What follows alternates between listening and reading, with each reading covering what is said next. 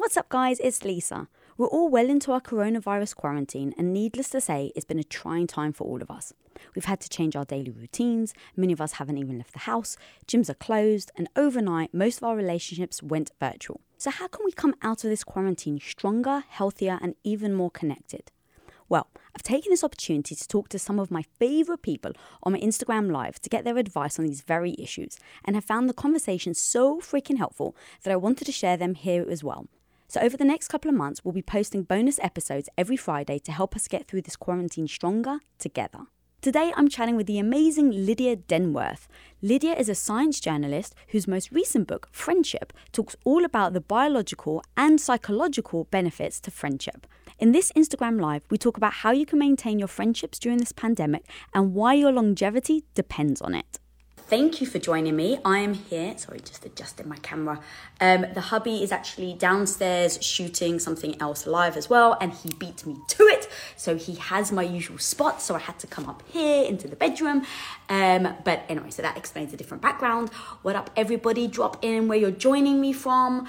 Um, and while you guys do that and you're joining, I'd love to introduce the guest today. So in case you haven't joined my other IG lives, up until this point, I want to let you guys know I'm trying to jump on IG Lives a couple of times a week or as much as possible and bring on incredible people that I can talk to and you guys can ask questions in real time on anything that's worrying you right now um, as uh, we're all quarantined and, you know, um, I don't want to say trapped at home, but vacationing at home. Um, so I want to bring on today Lydia Denworth. She's freaking awesome. I was to have her as a main episode on Women of Impact, but actually, as I was discussing it with the team, um, we started to realize that actually she's the type of guest that maybe you guys really want to talk to and ask advice from um, because she's freaking incredible. And so, if there are people that in real time you guys can really benefit from, I'm to bring them on on my lives instead of on the main show. So, um, I'm going to introduce the guest today. Um, so, she is a science writer and contributing editor to Science America, uh, American, sorry, having written about everything from Alzheimer's to zebrafish. And I was like, do I say zebrafish or zebrafish? Right, I'm going to go with zebrafish. With zebrafish, her work has appeared in the New York Times, the Wall Street Journal, um, Psychology Today, and Time Magazine, just to name a few. Just just a few. Um, and if that wasn't enough, this Princeton graduate was just has just published her third book called Friendship, which goes deep on why connecting with your peeps isn't just about having a social life, but about having a happy, healthy life. And so right now, as we're of course stuck at home, um, vacationing at home, I should say, I'm going to keep um, repeating that vacationing at home because I really do believe that words mean everything. And so I want to make sure that my mindset every time I talk, every time I think about it, it's seen as a positive and not negative. So that's why I keep correcting myself, FYI. Um, and you can just see me in real time. That's how I handle things. So I want to bring her on. Please welcome, waiting for her to join. Let's. Oh, she's here. She's here.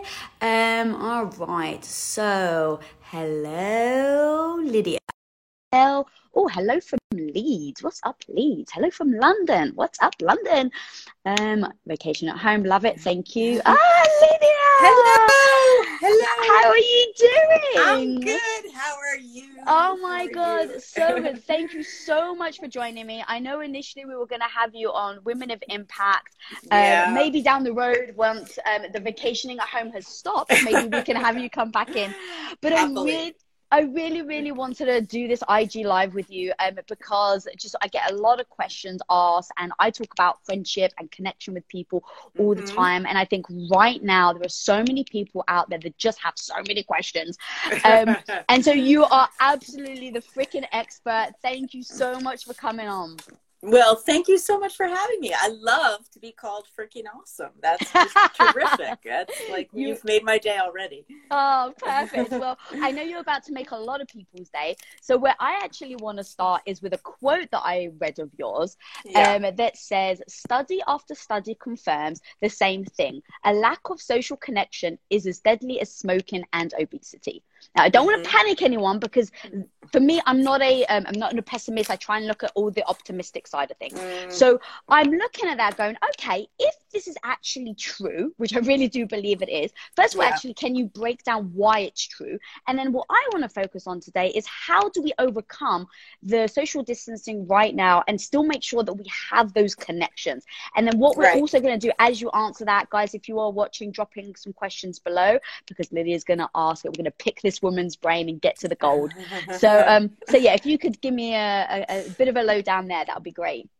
Yeah, absolutely. So, what's so interesting? I mean, a lot of people say, why is a science journalist writing about friendship, right? It doesn't, we don't think of friendship as being all that sciency, but that's what's so interesting and so important for people to know is that in the last kind of 10 to 20 years, like neuroscientists who study the brain and evolutionary biologists and a whole range of scientists have really started to take science, uh, friendship seriously. They're treating it with new respect and they realize that it's not just cultural. Like there's plenty of culture that goes with like, you know, whether you have girls night out or whether you, you know, like prefer i don't know with the different traditions that different people have and the way they do friendship a lot of that can be cultural but it turns out that there's a biology to friendship and there's an evolutionary story here. So friendship has been a critical piece of how humans got to be who we are right? And in fact we you hear a lot about survival of the fittest. Mm-hmm. so that's like the idea that evolution has been one big fierce brutal competition right? Like who could fight the best. Mm-hmm. and and there's some of that but it turns out that there's also been a survival of the friendliest going on. So oh. there were real evolutionary advantages to being good at making and maintaining friends. And it it got people play like that's what evolution is all about sort of selecting for things that further your chances of living longer and all of that. So that's like the big picture. Uh, we know all this now and that's telling us that friendship is this critical thing and from a health perspective so this is like when we get talk about the smoking and obesity mm-hmm. friendship or a lack of it. So, like social isolation or loneliness, and we'll come back to that since that's where we all are right now, is it affects your heart, how, how your cardiovascular functioning goes. Mm. It affects your mm. immune system. It affects your cognitive health. It affects your mental health. It affects the how you age, the rate at which your cells age, and it affects how long you live, just like smoking and quitting smoking. Can you break it down? And I don't want to go too deep into the science, but can yeah. you explain just a little about how that's actually true? Like, how does it help you yeah. live longer? Like, that's interesting. It's really interesting, and there's some things we don't know about it yet. Um, but what we understand, and like, it's easy to think that the things that you eat, right, get mm-hmm. inside your body and of course that affects your health or when you go for a run and you get your heart going and you feel your you know your everything you feel your muscles and you feel your heart and so you, it's obvious that that is important for your health mm-hmm. and how is it that a social relationship that exists like out here right not inside your body how can that get in under your cells and change your health well we think the scientists think that so different things operate in different ways but they think that the for one let's take stress for example mm-hmm. so if you are under stress the uh, one of the things that happens is that a hormone called cortisol um, is triggered in your body right? And and it a little cortisol is a good thing a lot of cortisol over the long haul is a bad thing. And what friends do for you is actually their presence lowers the levels of cortisols in your body. Mm. um, and so just having a friend like next to you when you're going through a stressful thing changes the way you physiologically respond to it. So that would be one example. There are different ways for different parts of all of it, but you know that gives you a sense of what we're talking about.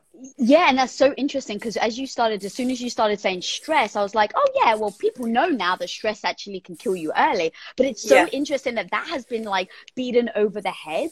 Um, but the friendship thing, like um, I, you know, I kind of thought like, oh, it's good for the heart, it's good for the soul, but yeah. like being so scientific and saying, oh no, no, no, this actually has an impact on how long you live. Like that's yeah. freaking so impactful. That just gives context to how important friendship actually is. So, um, I. Well, I was just going to say, so the statistic is that you're 30% like more likely, roughly 30% more likely to die sooner if Wow. you're lonely or socially isolated. So let's just put a point on it and um, and make it clear. And yeah, so um, and your immune system, since we're thinking about viruses Right, all, yeah. all day, every day, right now. Mhm. So your immune system, really lonely people. Um, I guess the simplest way to say it is that you have a bunch of genes in your body, right, that determine all kinds of things about who you are. It's like the blueprint for who you're going to be as a person. But then the other thing that happens is that the experiences that you have affect whether those genes are turned on or off, like whether they are Mm. voiced. Think of it as an opinion that is voiced or not voiced. Like, do I say what I think or do I not? So your genes are a little bit like that. They're like deciding whether to speak up or not. And in your immune system, the genes that control your response to inflammation and your response to a virus um, are different in someone who is really lonely. They are those people are more susceptible to inflammation and to viruses. And people who have a lot of friends and feel really socially connected, you can actually see the gene expression in their immune system is different and they're more resilient to inflammation and to viruses. That is insane. I know, right? oh my god. Because like i've had people ask you like why are you studying friendship? Like just that alone can literally fundamentally i think change the way people behave and then you know hopefully then allow us to live longer and happier. And like that's literally just as much of a breakthrough as stress is killing you like that I- yeah i think so. And and and that work what's so interesting is that they first discovered that thing in the body. It's got a fancy scientific name. It's called ctra or conserved transcriptomic response to adversity. But what really matters is that they first discovered it for loneliness and then they found that your body does the same thing for other things like extreme trauma and poverty and child Mm. soldiers in Mm. africa had the same thing. And at first you might think well that makes loneliness less important but actually no no no no no. It's telling you that loneliness is as bad for your body as extreme poverty and extreme trauma and all these things right? It's right up there with the worst things that happen to people and affect their bodies. And so yeah like let's make sure people understand this and that they you know take action Lydia, Lydia, Lydia. that is fucking strong. Um, so in case you guys are just joining, I am talking to this woman. She is like just dropping nuggets of gold and explaining why, which for me is really important to understand. Okay, do this. This is why, and this is the outcome. So I so appreciate you guys. If you have any questions, drop them in. Also, I'm gonna do some question stickers so that we'll um, put the questions at the bottom. So if you guys want to do any question stickers, drop them in. Um, all right, so I'm going to ask you. We've got some shout outs actually, by the way. We've got people from Canada, UK, Pakistan, Miami, Scotland, Wow. India, South Africa, Kenya, New York, and Sri Lanka all watching in the house. wow hello everybody Yeah, so guys, um, I am answering. We are answering questions live. Oh, we got some questions. All right. Okay. Uh, oh no, actually, no, those are not questions. Those are um stickers from something else. Sorry, I'm actually Okay. just new to this whole sticker thing, so I'm making Yeah. it up as I go along. i'm new to this whole instagram live thing so uh, well, Can I tell you a secret? I had my 18 year old son in here with me right before, making sure I pressed on the right button. that's amazing. I confess. I confess. What's it? What's his name? His name's Matthew. He's one Matthew. Thank you, Yeah. Matthew. Yes, Appreciate Matthew. it. Then of course I kicked him out, so he's not here. But I'll tell him. All right. All right, so we actually do have some questions. I'm just going to read Okay. them out actually. Um, Yep. Okay. So, of course, this is the question that I assumed people would go to. Mhm. Um, this is from Parikshit Adya. Is Mm-hmm. friendship only possible when we are in physical proximity with our friends? No, happily no. Um, it does. It does matter that you have spent time together in person with people. Usually, so the most common. I mean, proximity just helps, right? Being near Mhm. someone and being together in person is what gets you there. So, like for kids, there's this long-standing sort of a psycho uh, a view that psychologists have that how kids become friends is that they start by like hanging out together, playing together, maybe doing the same thing together in the same space, right? And adults Mm. is kind of the same. And then what happens is they have a shared emotional experience.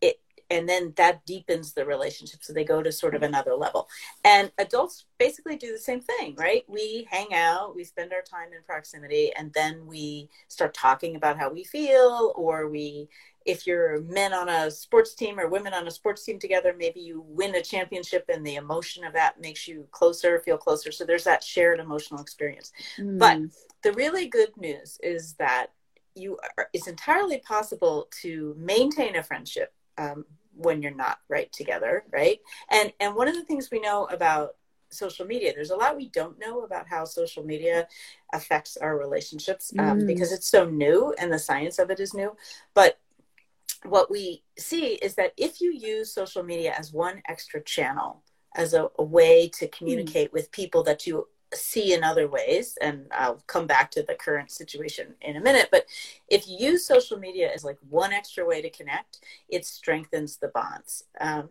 right now it's all we got right um, mm. and so we are rethinking in many ways how social media and digital technology works to connect us and what's good about it. Everybody was really sort of flipped out about how terrible it was for us, and they're rewriting the script right now um, yeah. pretty fast, right, in a big way.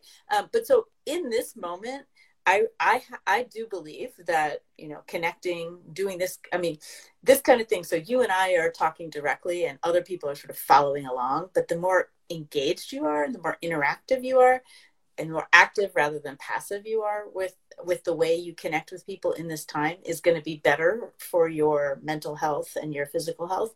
Um, but doing like video conferencing with your friends and um, it, when you feel connected to people you get this like positive feeling of hormones like oxytocin and dopamine and things that make you feel good and that sort of stimulate the reward centers in your brain. And i think there's not evidence yet for this, but we think that doing this, if you were doing this with your good friend, would would make you feel that way, right? Mm-hmm. It would mm. make you feel closer and it would stimulate some of those hormones and and laughing makes you feel good. that would be interesting. So we haven't there haven't been any studies yet that have taken, let's say, a um, let's say you're scanning my brain as I'm hanging out with my friends, and then yeah. comparing it to me doing a Skype call with that same person. That'd be well, interesting. Well, there's been so what we know. There's been a little bit of this, but what's okay. really what I'm finding really interesting is that there's been um, a lot of researchers were trying to do that study and they couldn't get the funding before now. Well, so guess what? They're going to get funding now. Everybody wants to know. It's the million dollar question, right? So sponsored by Zoom. Sponsored by Zoom. You better believe it. So, uh, but what what we do know is this: is that when you're in person with somebody and you're like eye contact and physically being together in the same space um, does kind of stimulate the social parts of your brain and the communication parts of your brain and and gets you ready to interact with the other person.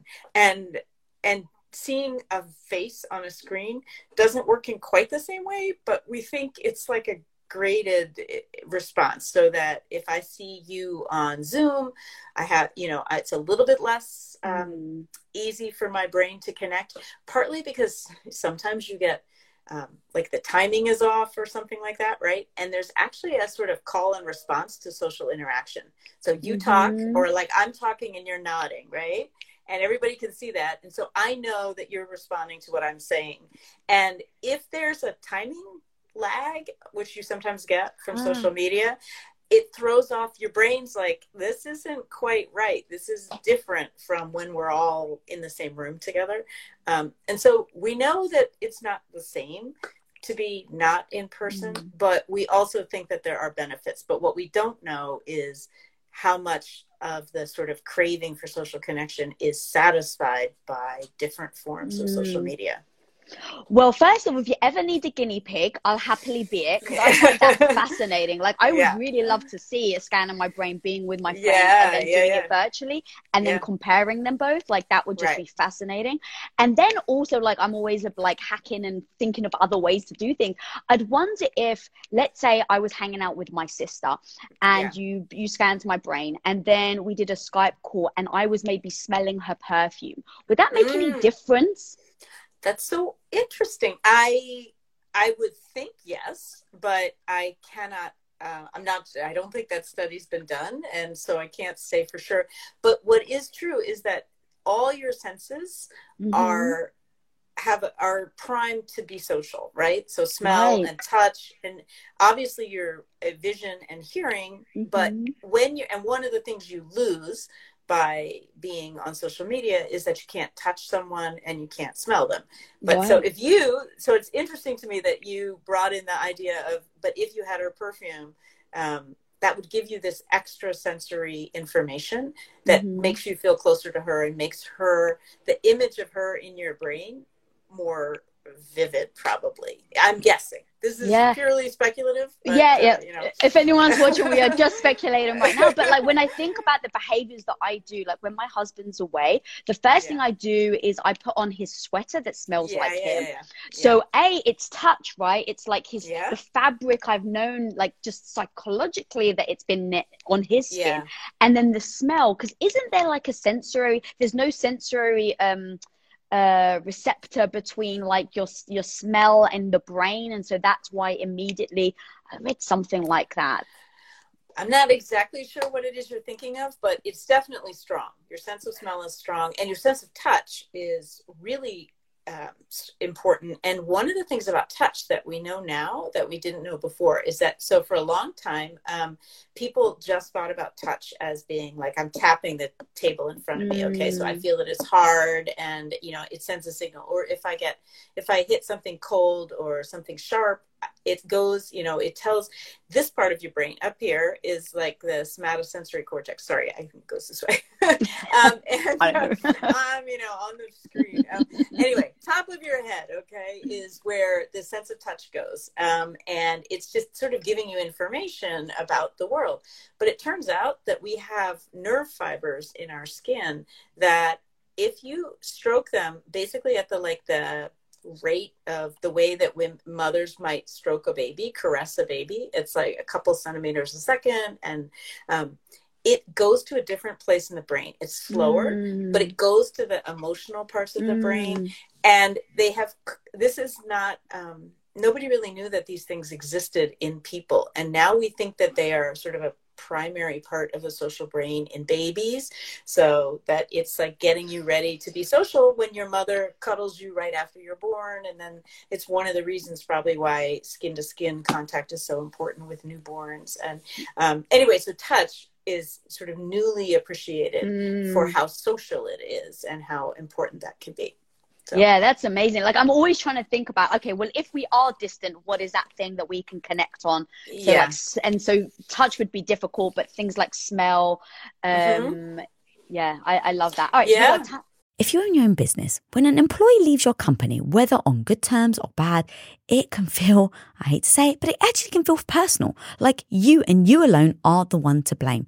And it actually may even trigger you to lock down your business, not open yourself up, and not actually risk trying anyone else. Like you actually would your heart after a bad breakup and avoid looking for that new partner altogether. Well, let's face it, sometimes we can do that with hires as well. And trust me, guys, I've been there.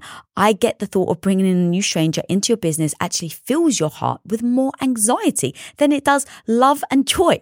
But when you post your jobs on LinkedIn, you can actually feel the confidence that you will find the right person for the right job fast because LinkedIn isn't actually just another job board. LinkedIn has a vast network of more than a billion billion with a B professionals, which makes it the best place to hire. Because guys, it gives you access to professionals that you actually can't find anywhere else. And so LinkedIn does all that while making the process easy and intuitive, which then makes hiring with confidence easy when you have that many quality candidates. And it's so easy, in fact, that 86% of small businesses get qualified candidates within 24 hours. So post your jobs for free at linkedin.com slash Lisa. That's linkedin.com slash Lisa to post your job for utterly free. And of course, terms and conditions always apply. As an entrepreneur, one of the biggest challenges you will face is the negative voice in your head. You know who I'm talking about, that maybe not so small part of you that loudly doubts your abilities to actually pull the things off and make a living from your passion project. But you gotta overcome that negative voice in your head, homie, because I'm telling you, you can do it especially if you use Shopify. Now, Shopify is an all in one global commerce platform that helps you sell at every stage of your business. From launching your business to hitting a million dollars, Shopify has got you completely covered. And with all the built in Magic AI award winning customer service and the internet's best converting checkout, you have everything you need to shut down the voice of doubt and make all your amazing business dreams a reality. That's exactly why, guys, I love Shopify. So if you want to start growing your business with more customers and sales, shut that negative voice down and prove her wrong that you can do it, Shopify is here for you. So go and sign up for just $1 a month with your trial period at shopify.com slash Lisa all lowercase. Again, guys, you can go to shopify.com slash Lisa right now to grow your business no matter where you are and what stage it's in. That's shopify.com slash Lisa. We've got yeah, a ton of questions. Okay. Um, guys, thank you so much. And we're doing shout outs. So let us know where you're calling uh, or where you're mm-hmm. tuning in from. Um, all right. Let's have a look. Okay, let's have a look. This question here. This is from Enik Cherokee. How can you influence your family to start developing a growth mindset, focusing on positivity and encourage? Oh, I don't know where the rest is gone. and encourage them, let's just say. Okay, so your family, not your friends, we're talking about here. Um, I mean, let's do um, family and friends. And friends, right? Yeah. Um, well, I, so I'm not exactly sure what the person asking the question is trying to get at, but I can say this. So one of the things that the science of friendship really has made clear is it's helped to define what a good friend is and i'm going to get to how this connects to family so it's a, at a minimum a good friend is usually a long lasting relationship so it's kind of a steady stable mm-hmm. reliable presence in your life someone who's that it's someone who is positive and makes you feel good and you make them feel good and it's a cooperative and reciprocal relationship where there's some mm-hmm. give and take right and so there can be a whole lot more to it than that in human relationships but those things are true actually in other species as well as in humans and they uh, and variations of them exist depending on what science what scientific approach you're you're coming from you find the same things again and again and again so it makes you feel good it's a mm. reliable sort of strong steady presence and it's cooperative and reciprocal and what turns out to be so that's what like the definition of a quality relationship is a quality friendship. I was going to say you have to say quality, right? Because quality, you have people right. that actually don't enjoy being around their friends. Right. And so the really critical thing about friendship is to understand that quality matters most. Quality matters more than quantity. And also that this science kind of blurs the lines between family and friends and romantic partners. So here's where I'm circling back to family is that we we can if we think of the people that we're closest to and are most important to us, what we hope is that whether they're family or friends or a spouse or boyfriend, girlfriend, other romantic partner that they hit those things that I just said that they're a reliable presence, they make you feel good, they're positive, and that they are cooperative and reciprocal. So that meaning that if you are there for them, they will also be there for you, right? And too often, like family, I mean, family can be that, but not always. And so the mm-hmm. reason I think that this is so important for friendship is because if you think about your best friends, usually they do fit that definition because, of course, you don't really end up hanging out with them for very long, I hope, if they don't. Um, that's not always the case. Sometimes we hang on to friendships thinking that we can't end them when they don't hit those things, right? And so now, how do you get people to behave that way to you? I mean, that's a different question but i guess what i would sort of say is you have to start with yourself and you have to make sure mm. am i being the kind of quality friend to the people in my life that i would want them to be to me. Um, and then ask for what you need if you're not getting it but make sure you're doing it first.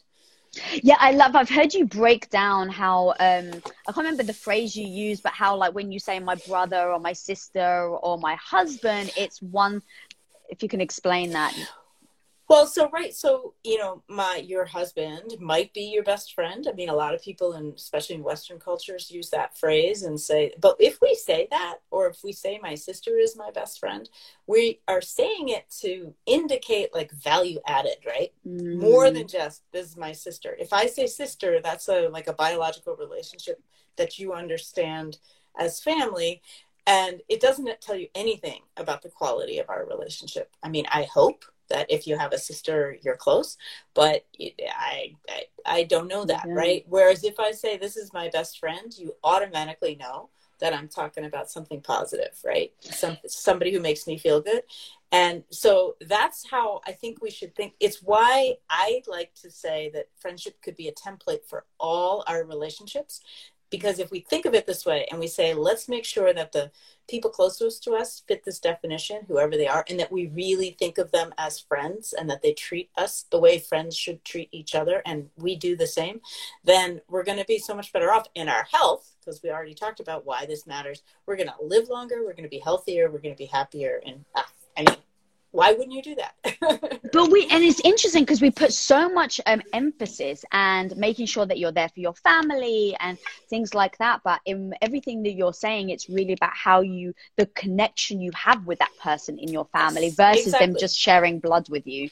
Exactly. I mean, we tend to prioritize relationships based on blood and law right, right? like right. legal institutions yeah. marriage and stuff and and not by the quality of the relationships and i know i look i'm not naive i understand part of why we do that and uh, but you know wouldn't it be better if we really prioritize the people who treat us the best and we sort of asked for that and we made sure that we give it i mean this is mm-hmm. one of the mm-hmm. problems is that a lot of times we don't we think or i think that people friendship is so familiar that they think they know all about it and they think they appreciate it and they often think they prioritize it but we don't always. Like friends sort of we ditch them when we fall in love. They're the first thing to go when we get busy.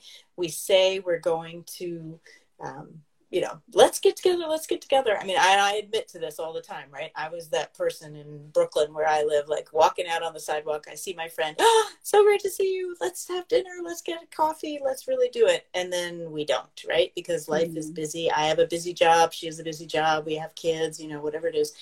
It's, but it, you need to actually follow through and you or you need to follow through not with everybody though right that's, right that's that's what I was going to ask you, like, because there are there are different almost levels of friendships, and there, there are people are. that I there freaking are. adore. And if they reached out to me and they're like, "Hey, Lisa, I need you," I'd be there in a heartbeat. But I yeah. may not call them for a year, but I still consider them my friend.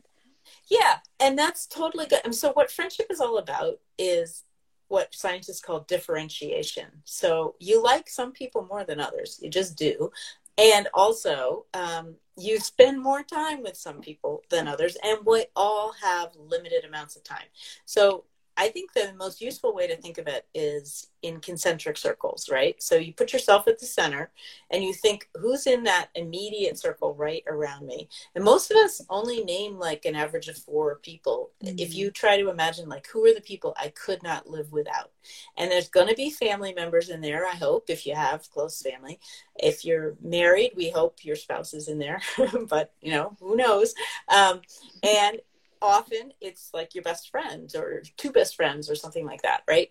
And then the next circle out are the people that you really, really care about. Um, and you know that maybe you're the first people you would invite to your birthday party let's say 10 to 15 people that you know are closest to you and then it goes out in further circles right and you might really like the people on the further circles but you don't have time to dedicate to all those people mm. in the mm. same way so you start by prioritizing the people in the inner circle and then you move out, right? And you spend time with people according to sort of where they fit in your life. That's that's mm-hmm. one way to approach it to make sure that you are taking care of the core relationships.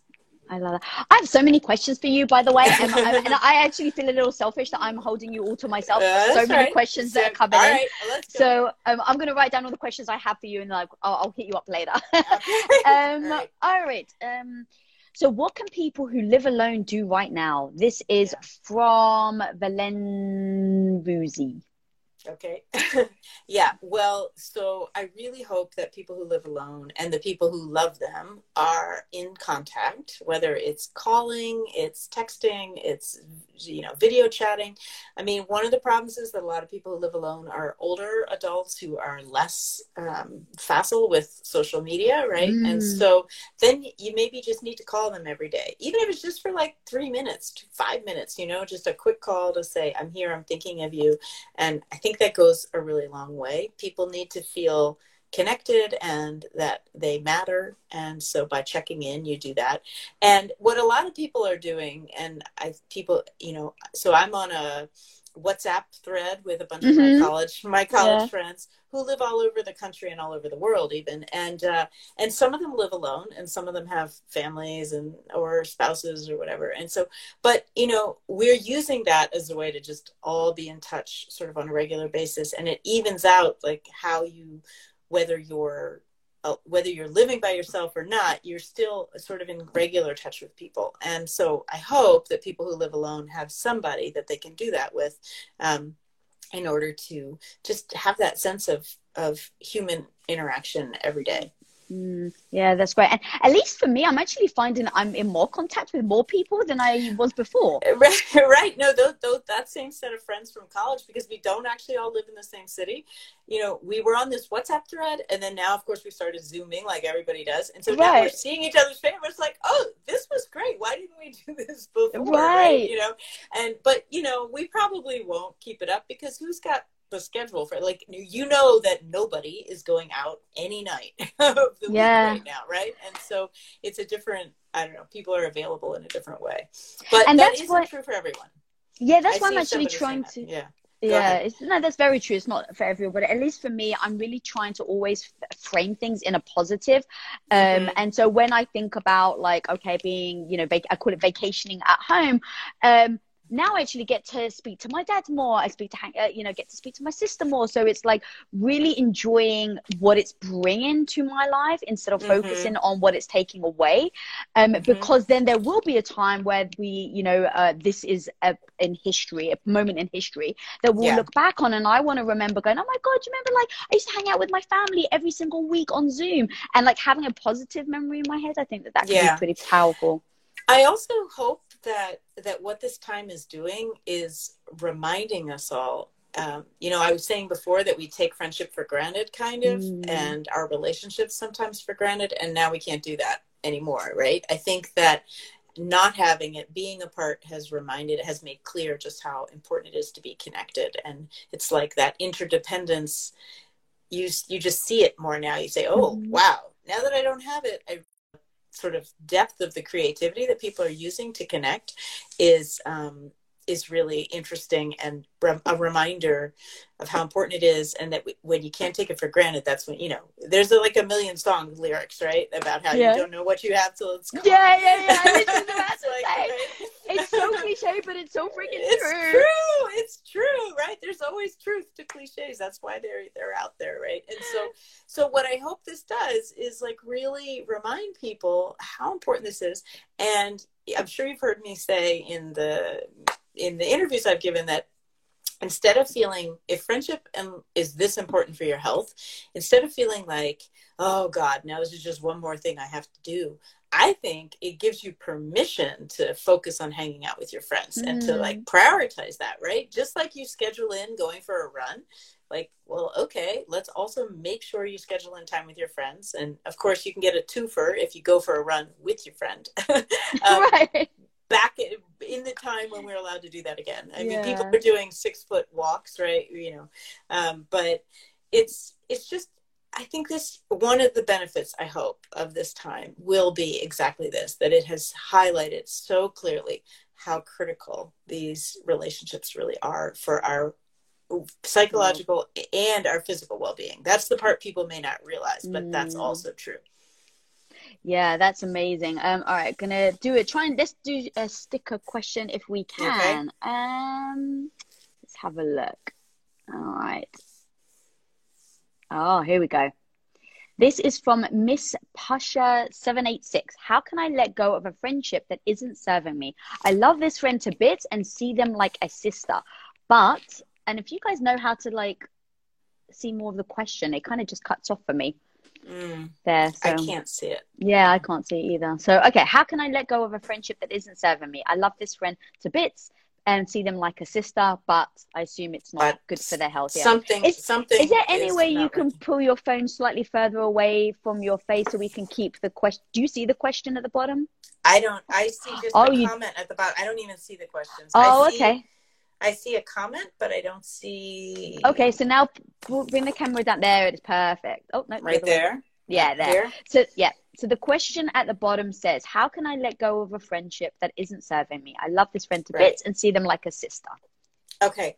Um, so this is really critical and it comes up a lot. And uh, one of the things I think is important is that, I mean, so how you do it is a question, but whether you do it is, is the thing that I can really speak to. And I do think that if you feel that someone is not serving you, like the thing I hear a lot is that we have a lot of old relationships with people we've known a really long Mhm. time where we have shared history, but they're very demanding or they're very draining on our on us when we're together.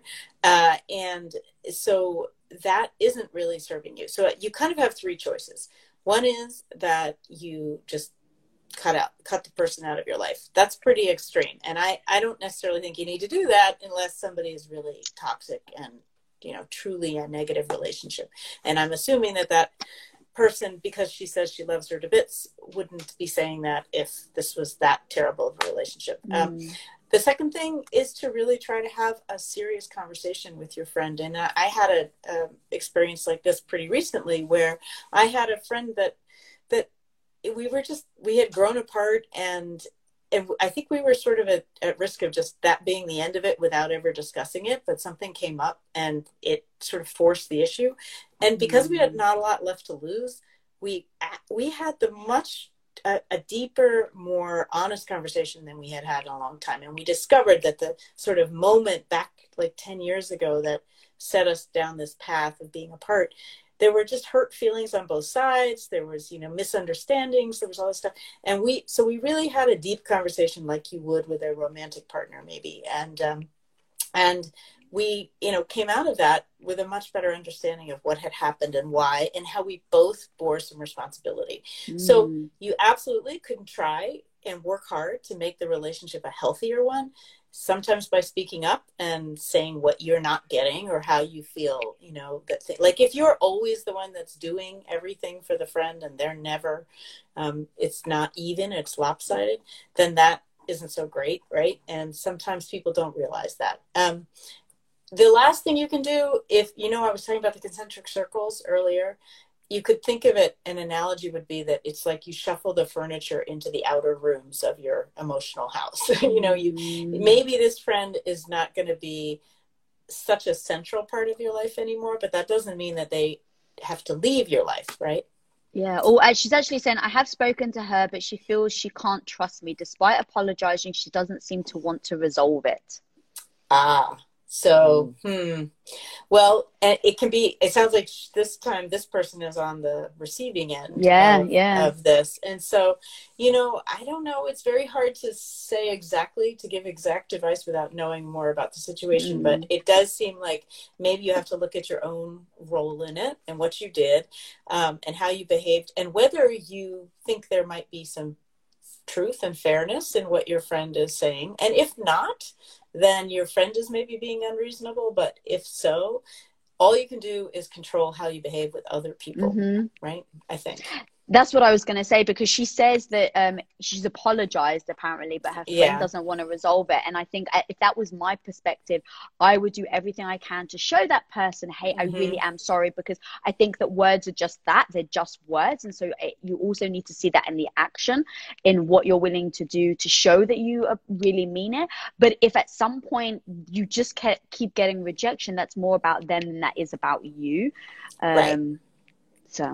right right Yeah. exactly Excellent question. Um, all right, I'm got some more questions, Val.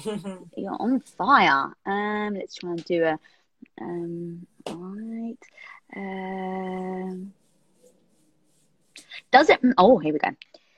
Actually, can you pull your phone slightly further away from you again, and then bring it there. Perfect. Right there, There? girl. Yeah, All amazing. right. Thank you All so right. much. Um, all right. Does it matter what gender your friends are? My ex-boyfriend didn't like me having a male friend. Ah, yes. I just had this conversation with somebody yesterday.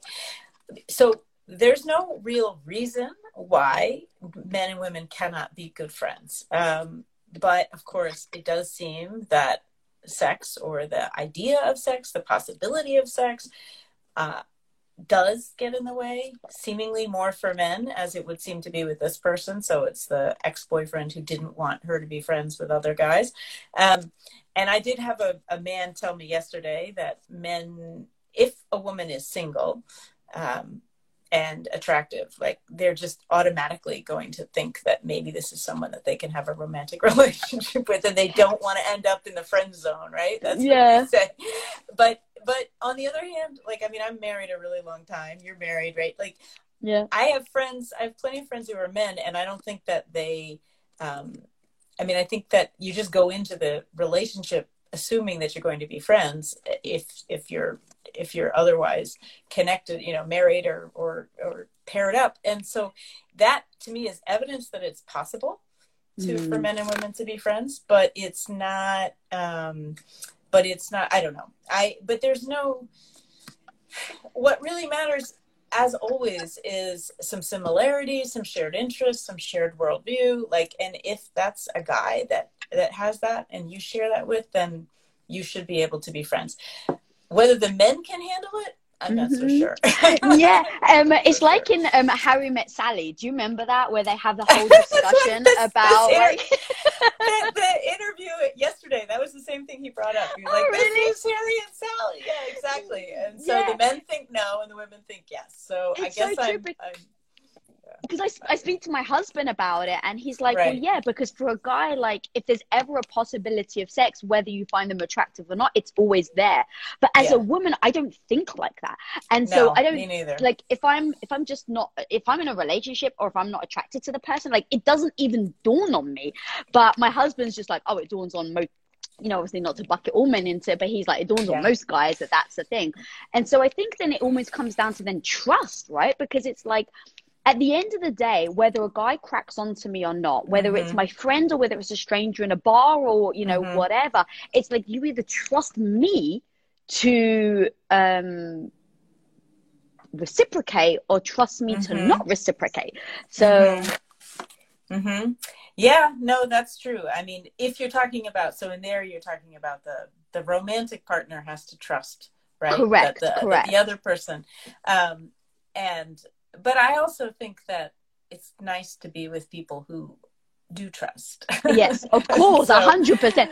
And that's the thing. friends and relationship and romance, right? Both. Yeah, that's actually interesting. So it's like if your partner is with someone who uh, is friends with someone of the opposite Mhm. sex and you have an unease, I think you need to explore what that unease is, Mhm. not that they have a friend of the opposite sex.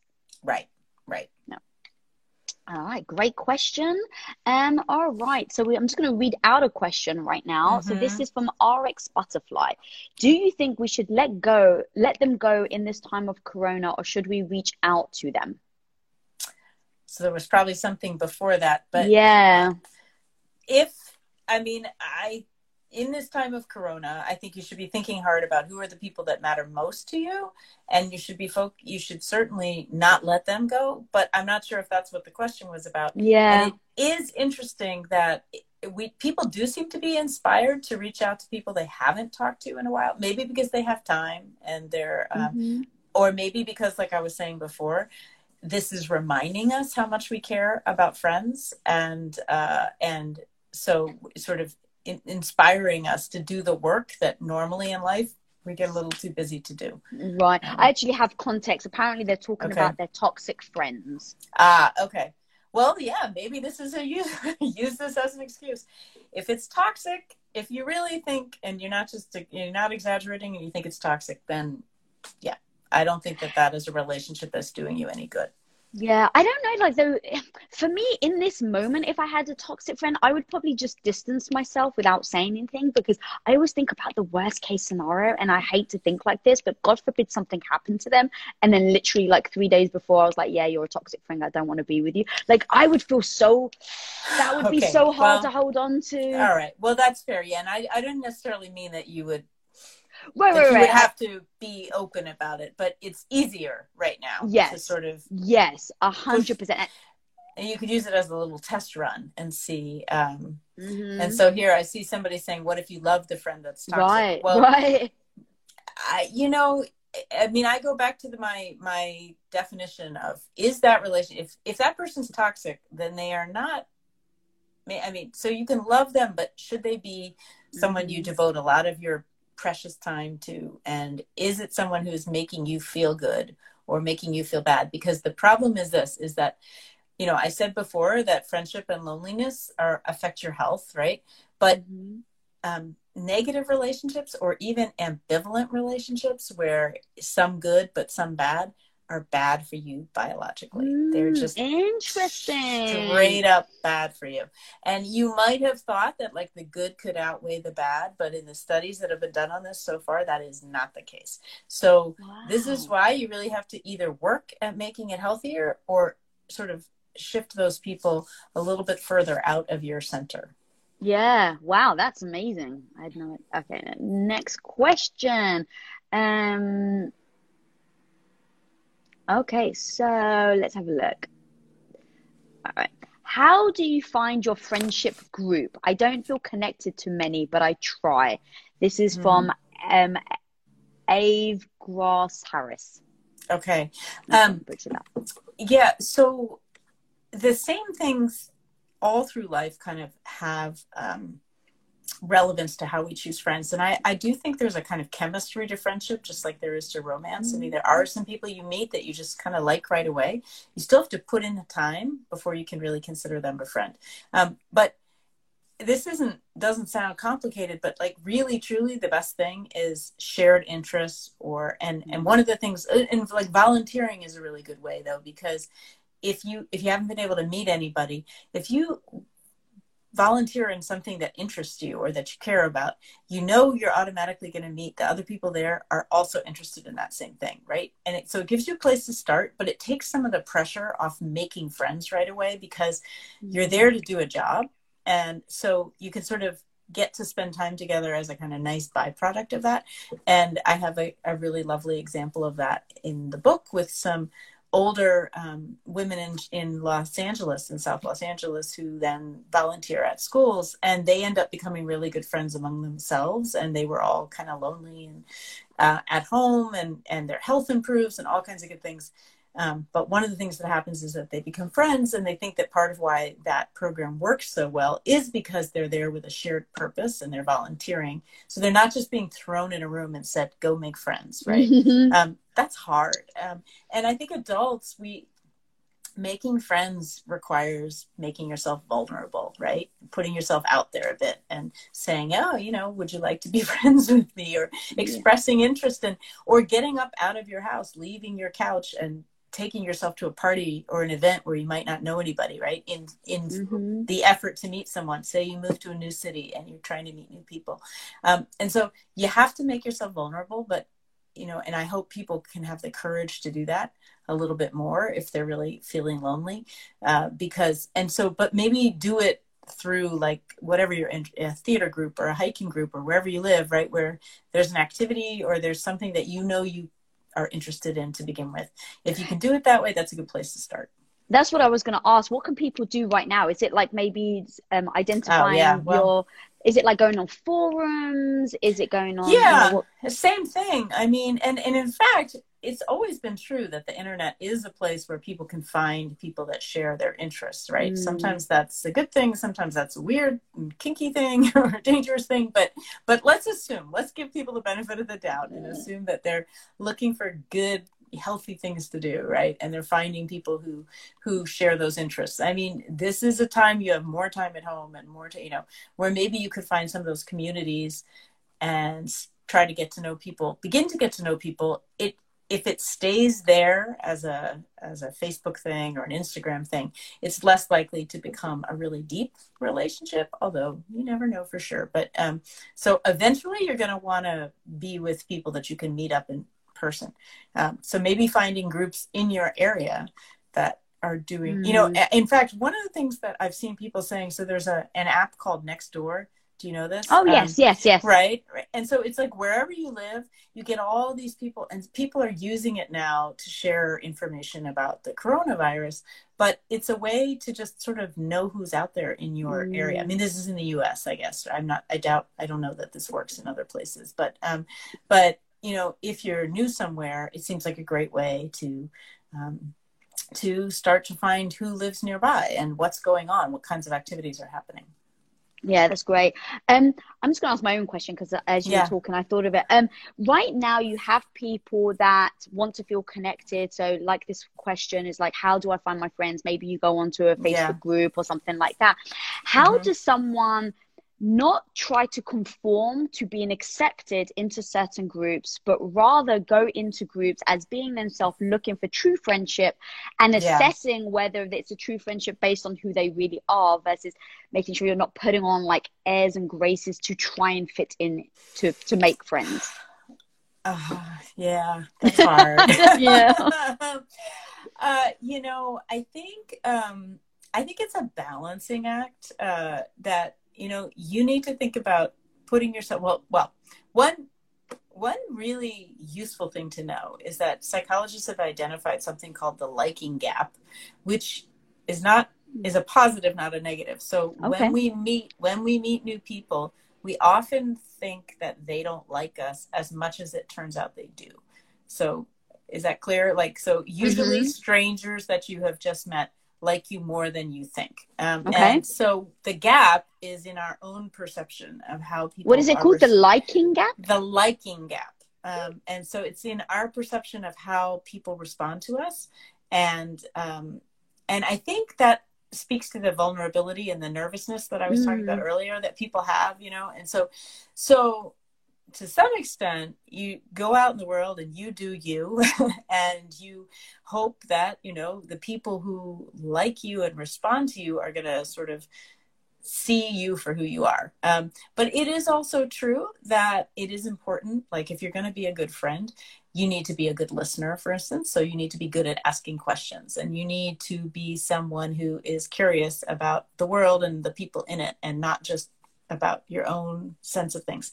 And so, you know, it is important to be mindful that when you're in a new situation you're meeting new people, that you want to be already showing that you know what it is to be a good friend. So asking questions and things like that. And so sometimes people come into a room and they they put on they have a big personality and so they sort of, you know, want all the attention on themselves. And that isn't really in the end going to make other people feel like this is someone who's going to be a good friend um, mm. so you just i don't that's probably not exactly what you were asking about but it's but it, if you have really strong personality you at least need to be thinking about um, okay but how am i not am i coming across as someone who you know fits into a mold but am i coming across as someone who is thoughtful and listening and and you know sort of engaging with other people and giving them the benefit of the doubt too mm-hmm. you want them to give you the benefit of the doubt you got to do it for them how about that? Yeah, yeah. No, that's so true. I love that. Um, all right. So we've got a few more shout outs. We've got a lot of people from internationally here. We've yeah. got Bulgaria, Chile, Slovakia, Egypt, Ohio, Oman, Germany, Sweden, Ireland, Spain, Dubai, wow. Singapore, Thailand, Vegas, Belgium, and the Philippines. Wow. I just did a radio show for Vegas where they apparently in Las Vegas people are not friendly. I don't know if the person from Vegas thinks this, but I did not know that. I guess it I guess it sort of may I mean they say it's very transient, but um hmm. anyway, so we had a whole conversation about how you can make friends in Las Vegas. Oh, there we go. Yeah. um all right, I'm going to ask you one last question. Let's have a yep. look. What's what's the um let's have a look. Mm-hmm. Oh, okay. I only read half of this. Does language matter when we talk, think about our friendships? Language, mm, Language what do you matter. think that does language matter? Like how we talk to each Uh, other? maybe talk, uh, Um, think about our friendships. Does language matter when we talk or think about our friendships? Um, I'm not quite sure I understand the question either. All right. Well, it does matter that your language, I mean, remember that friendship is about being positive and making each other feel good. And so if your language, I don't know if this is what they were saying, but if your language is positive and is thoughtful, then that's a good thing.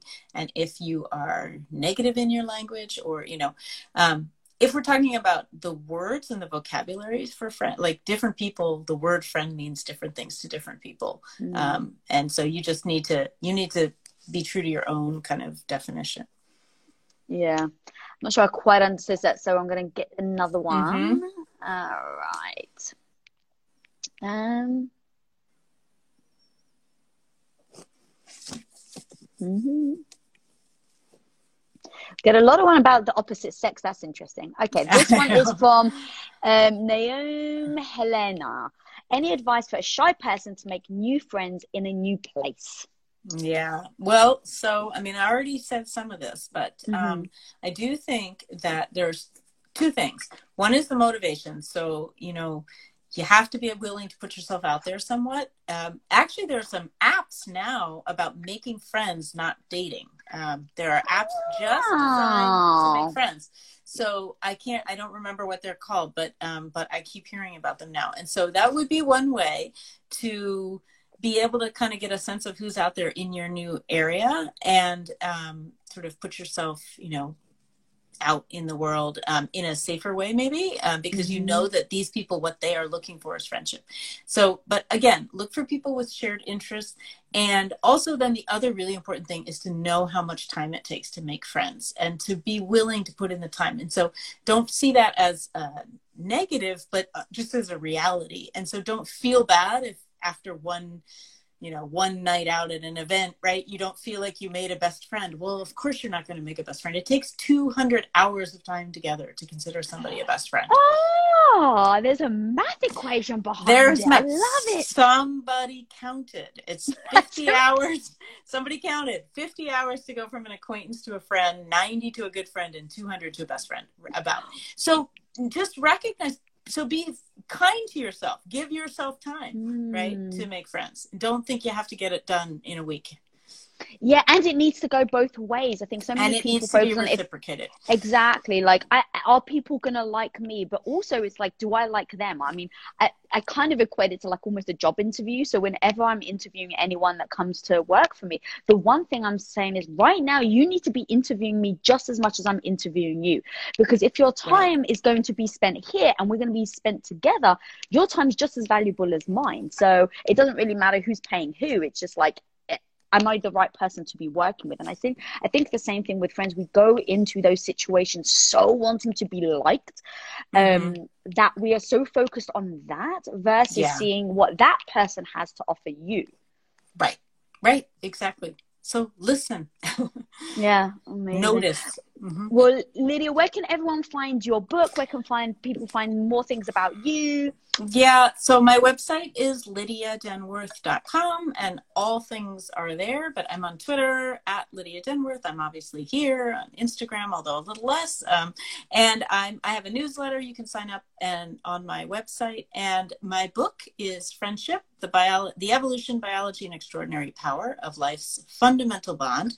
And you can buy it wherever books are sold, which is not so many places right now. Mm. Um, a lot of bookstores are closed, but Amazon, Barnes and Noble, there's this thing called bookshop.com, which is um, selling from independent bookstores. And I hope everybody will check it out.